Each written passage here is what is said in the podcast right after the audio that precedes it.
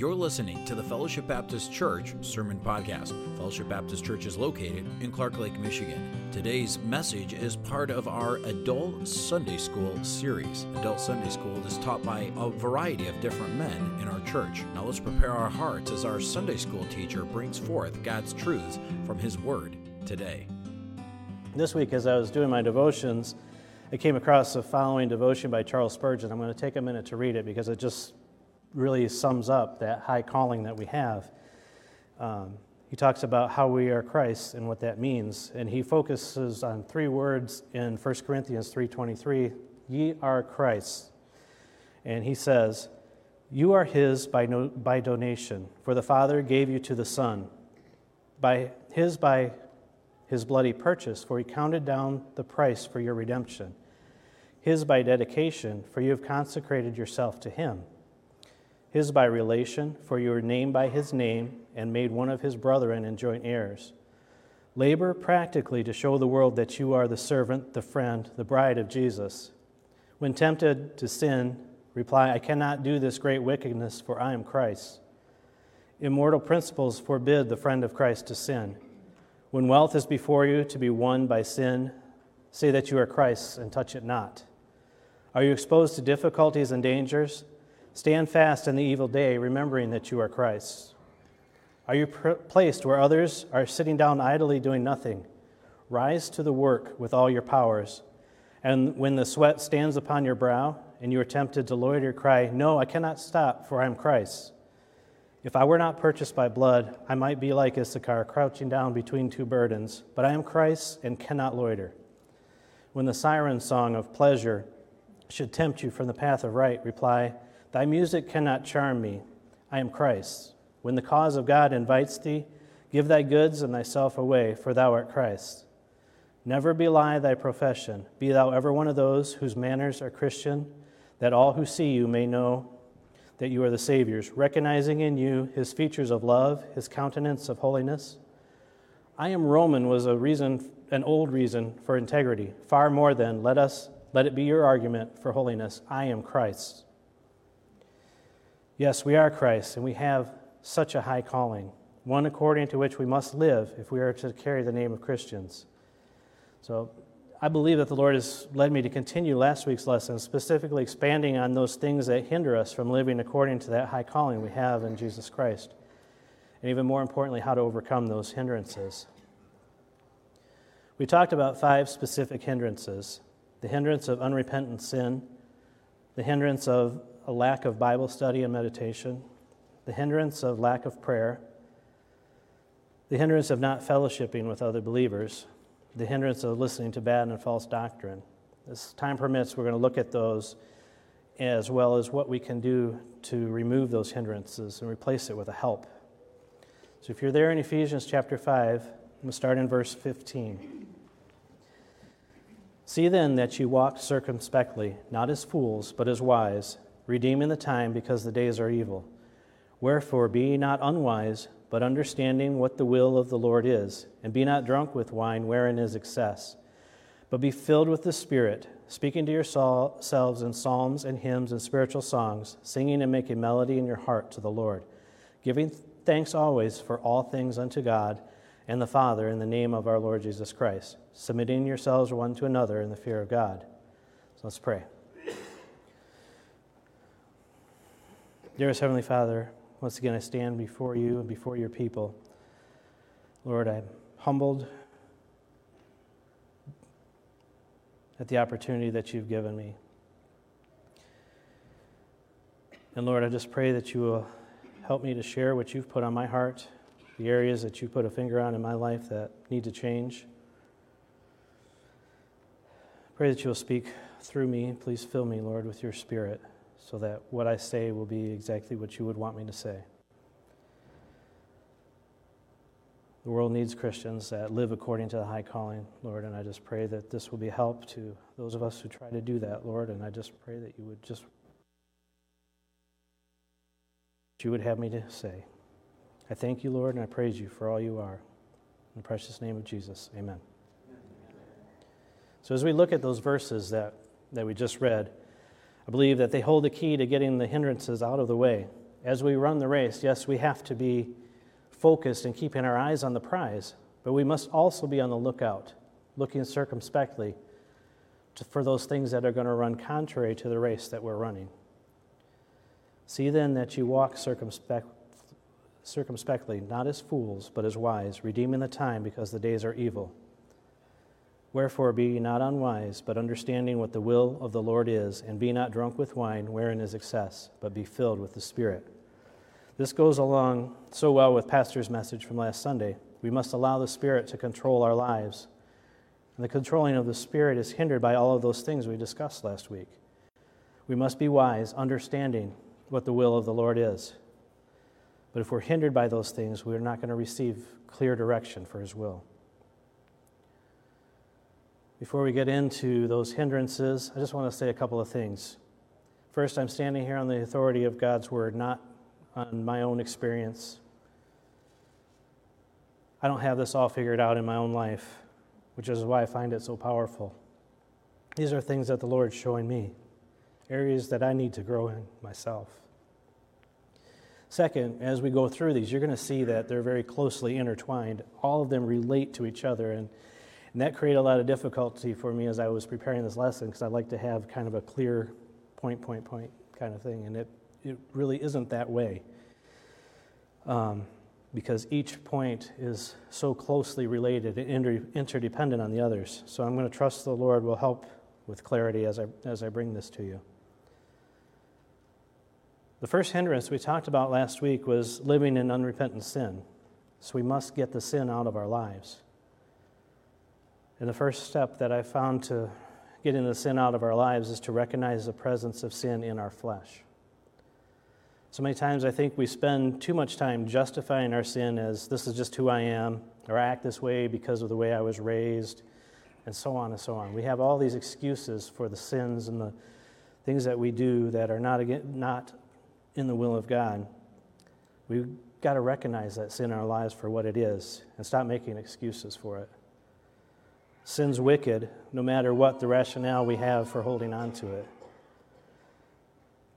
If we're having trouble recognizing the sin in our lives, we can pray with David as he prayed in Psalm 139, verses 23 and 24. He said, Search me, O God, and know my heart. Try me and know my thoughts, and see if there be any wicked way in me, and lead me in the way everlasting. Don't deceive yourself about how good you are. If you're alive, there's sin there. And another, uh, just an interesting thing I've noticed is this the more that you recognize and remove sin in your life, the more the Spirit is free to control you. And in the, and in the controlling, the Spirit will put his finger on more sin, the more subtle, hidden sins in your life. And the more you root those sins out, the more the Spirit controls you, and the more sin he makes known to you, allowing you to even be more controlled by him. It becomes a cycle of increasing holiness. It's, like you, it's likely you've witnessed the same thing. If not for yourself in your own life, you've seen how those who seem to really have it together and those that are that, that you would point out as being walking closely with the Lord, those are often the, the ones that are most broken over their sin. As we remove the sin in our lives, the more sensitive we become to it. And the more we realize how wicked sin is, the more we begin to see it from God's perspective. In 1 Kings 8:38, Solomon prays as part of his dedication of the temple. What prayer and supplication soever be, be made by any man or by all thy people Israel, which shall know every man the plague of his own heart and spread forth his hands toward this house. He wants the Lord to show each person the sin that is in his own heart. So too, this should be our desire. Our hearts are plagued with sin, and our desire should be for the Lord to be continually showing us sin that's plaguing us so we can root it out. Paul in Ephesians 4:22 prays for us to put off the sinful way of living of the old man. He says that ye put off concerning the former conversation the old man which is corrupt according to the deceitful lusts. Paul recognizes that the old man the conversation of the old man, that way of living of the old man, is put off up again.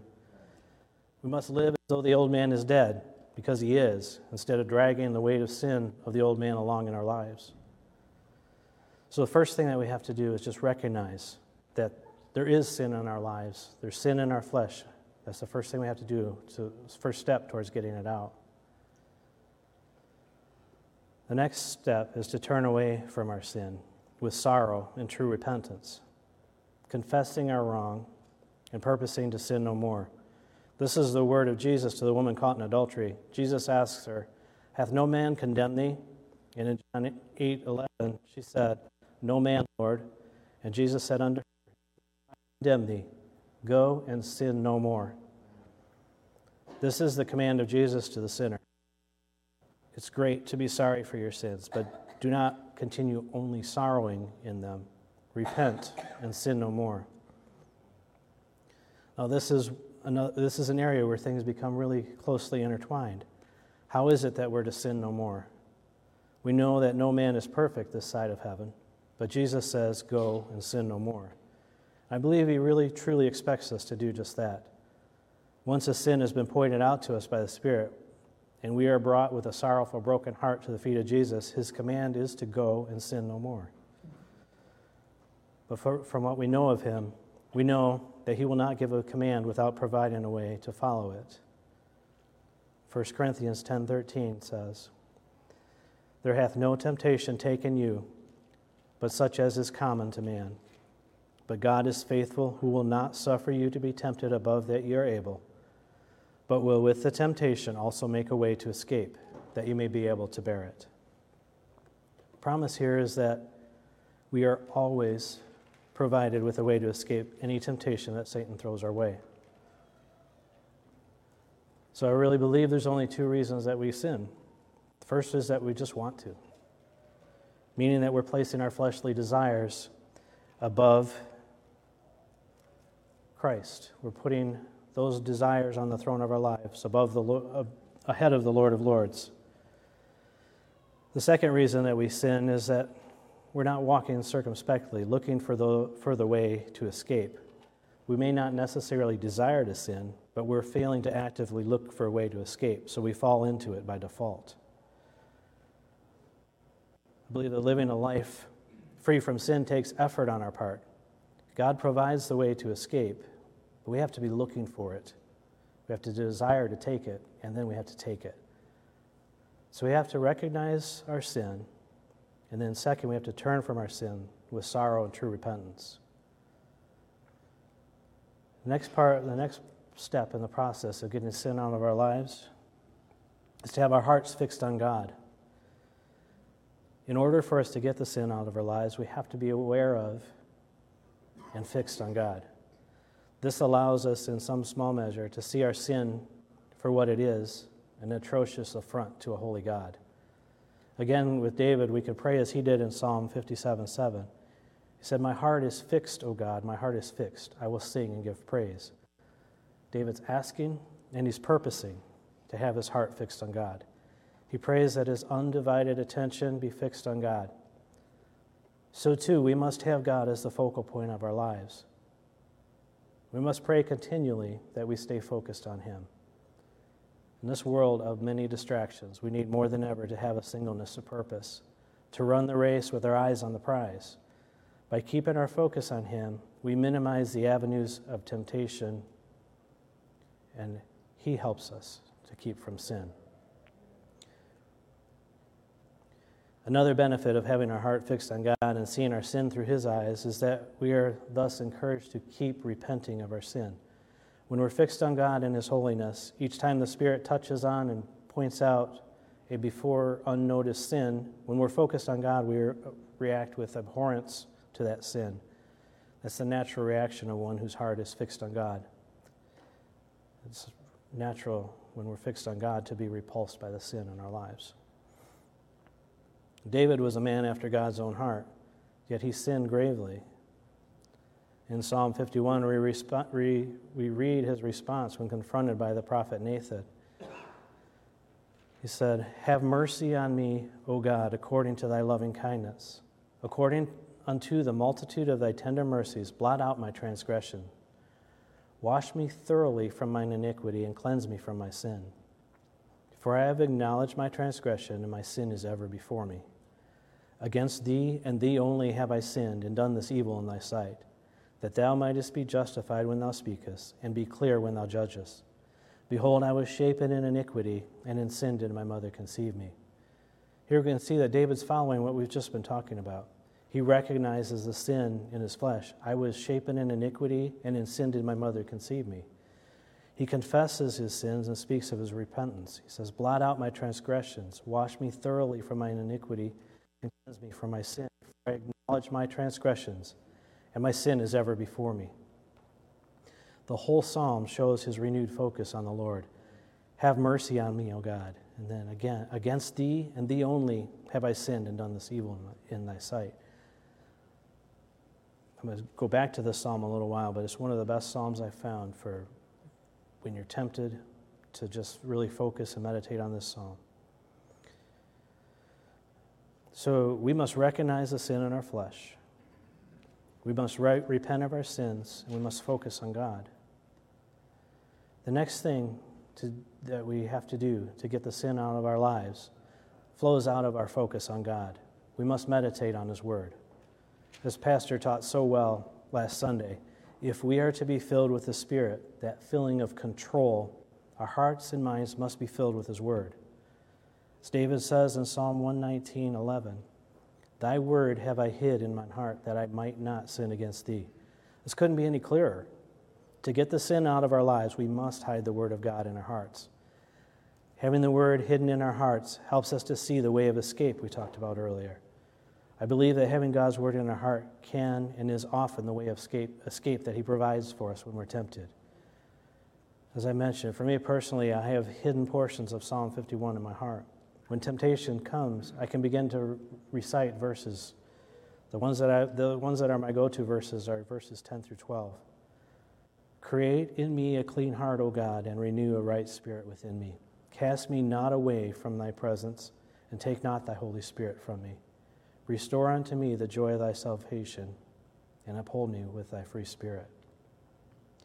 What this provides for me personally is a reminder of the context of this chapter of David's sin and, his sub, and the subsequent, subsequent consequences that he had. It's also a prayer for the Lord to renew my heart and spirit. It's also a reminder to me that I'm constantly in the presence of God. It's a reminder of the salvation that I claim. And it's a reminder of the joy that comes from a right relationship with Him.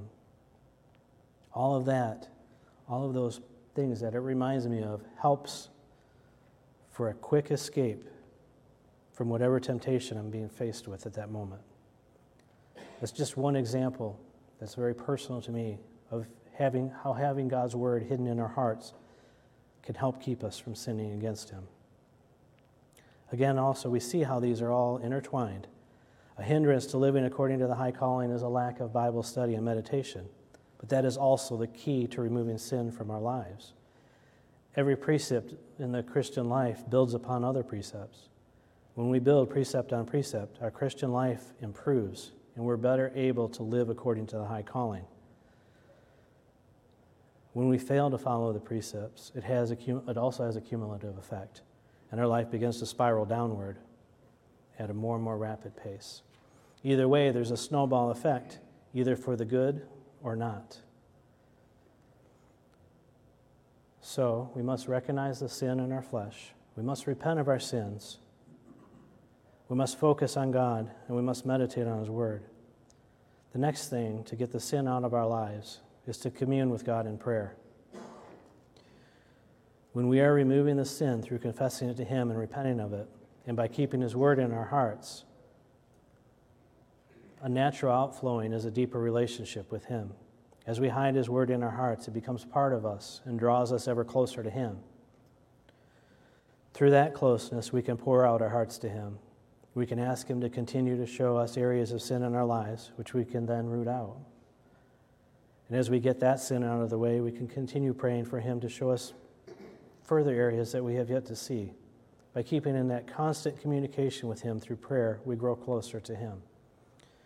The closer we are, the more the light of His Word and His Spirit can shine in our hearts, illuminating the areas of sin of which we need to repent. If you would turn to Thessalonians chapter 5.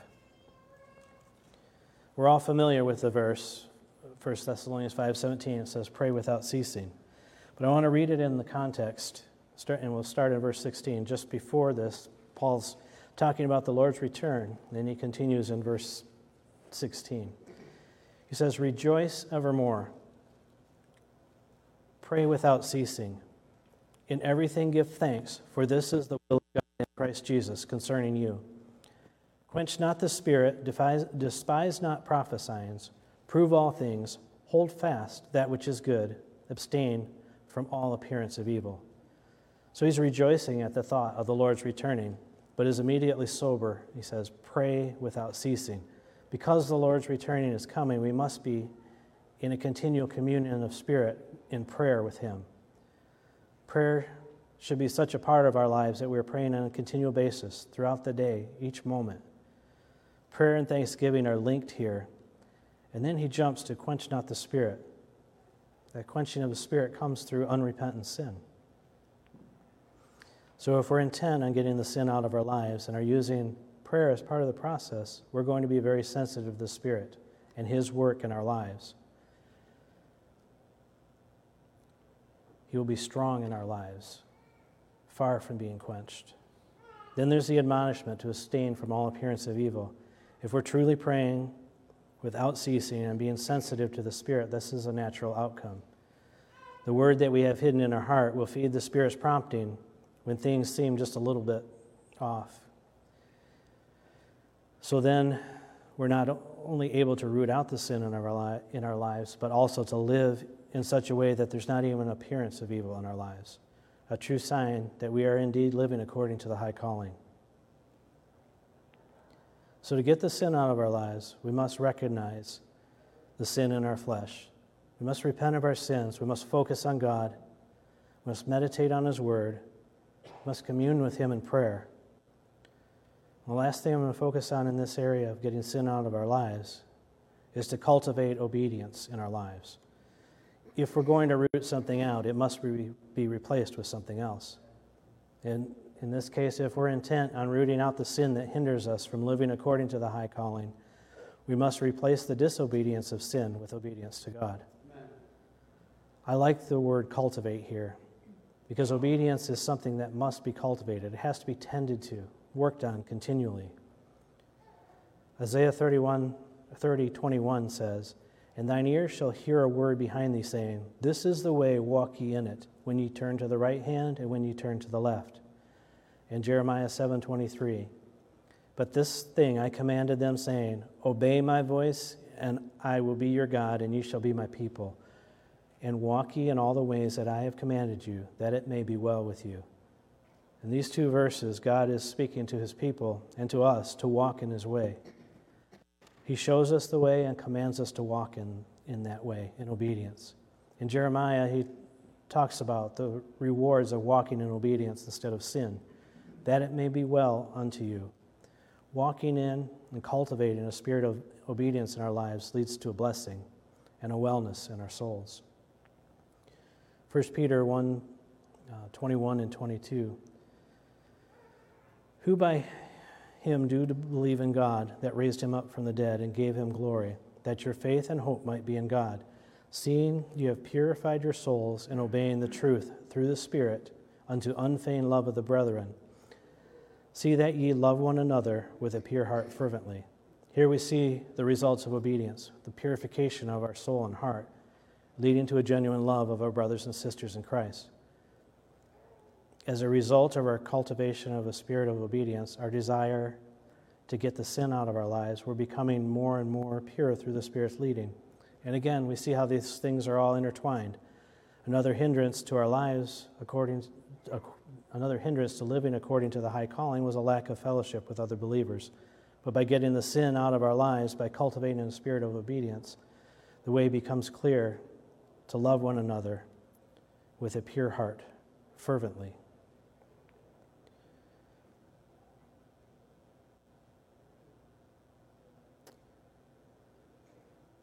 I'm going to close here today for today. I think the next section would take way too long.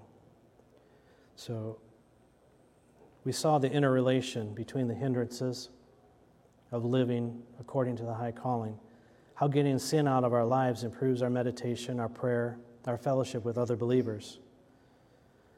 We learn from God's word that in order to root the sin out of our lives, we need to recognize the sin in our flesh. We must repent of our sins. We must focus on and be fixed on God. We must meditate on His word. We must commune with Him in prayer, and we must cultivate obedience in our lives. If we can purpose to do these things, the biggest obstacle, to, the biggest to walking according to the high calling, sin will be rooted out of our lives. We also need to remember this is a process, a continual working to greater and greater holiness by being filled with and controlled by the Holy Spirit. Let's pray.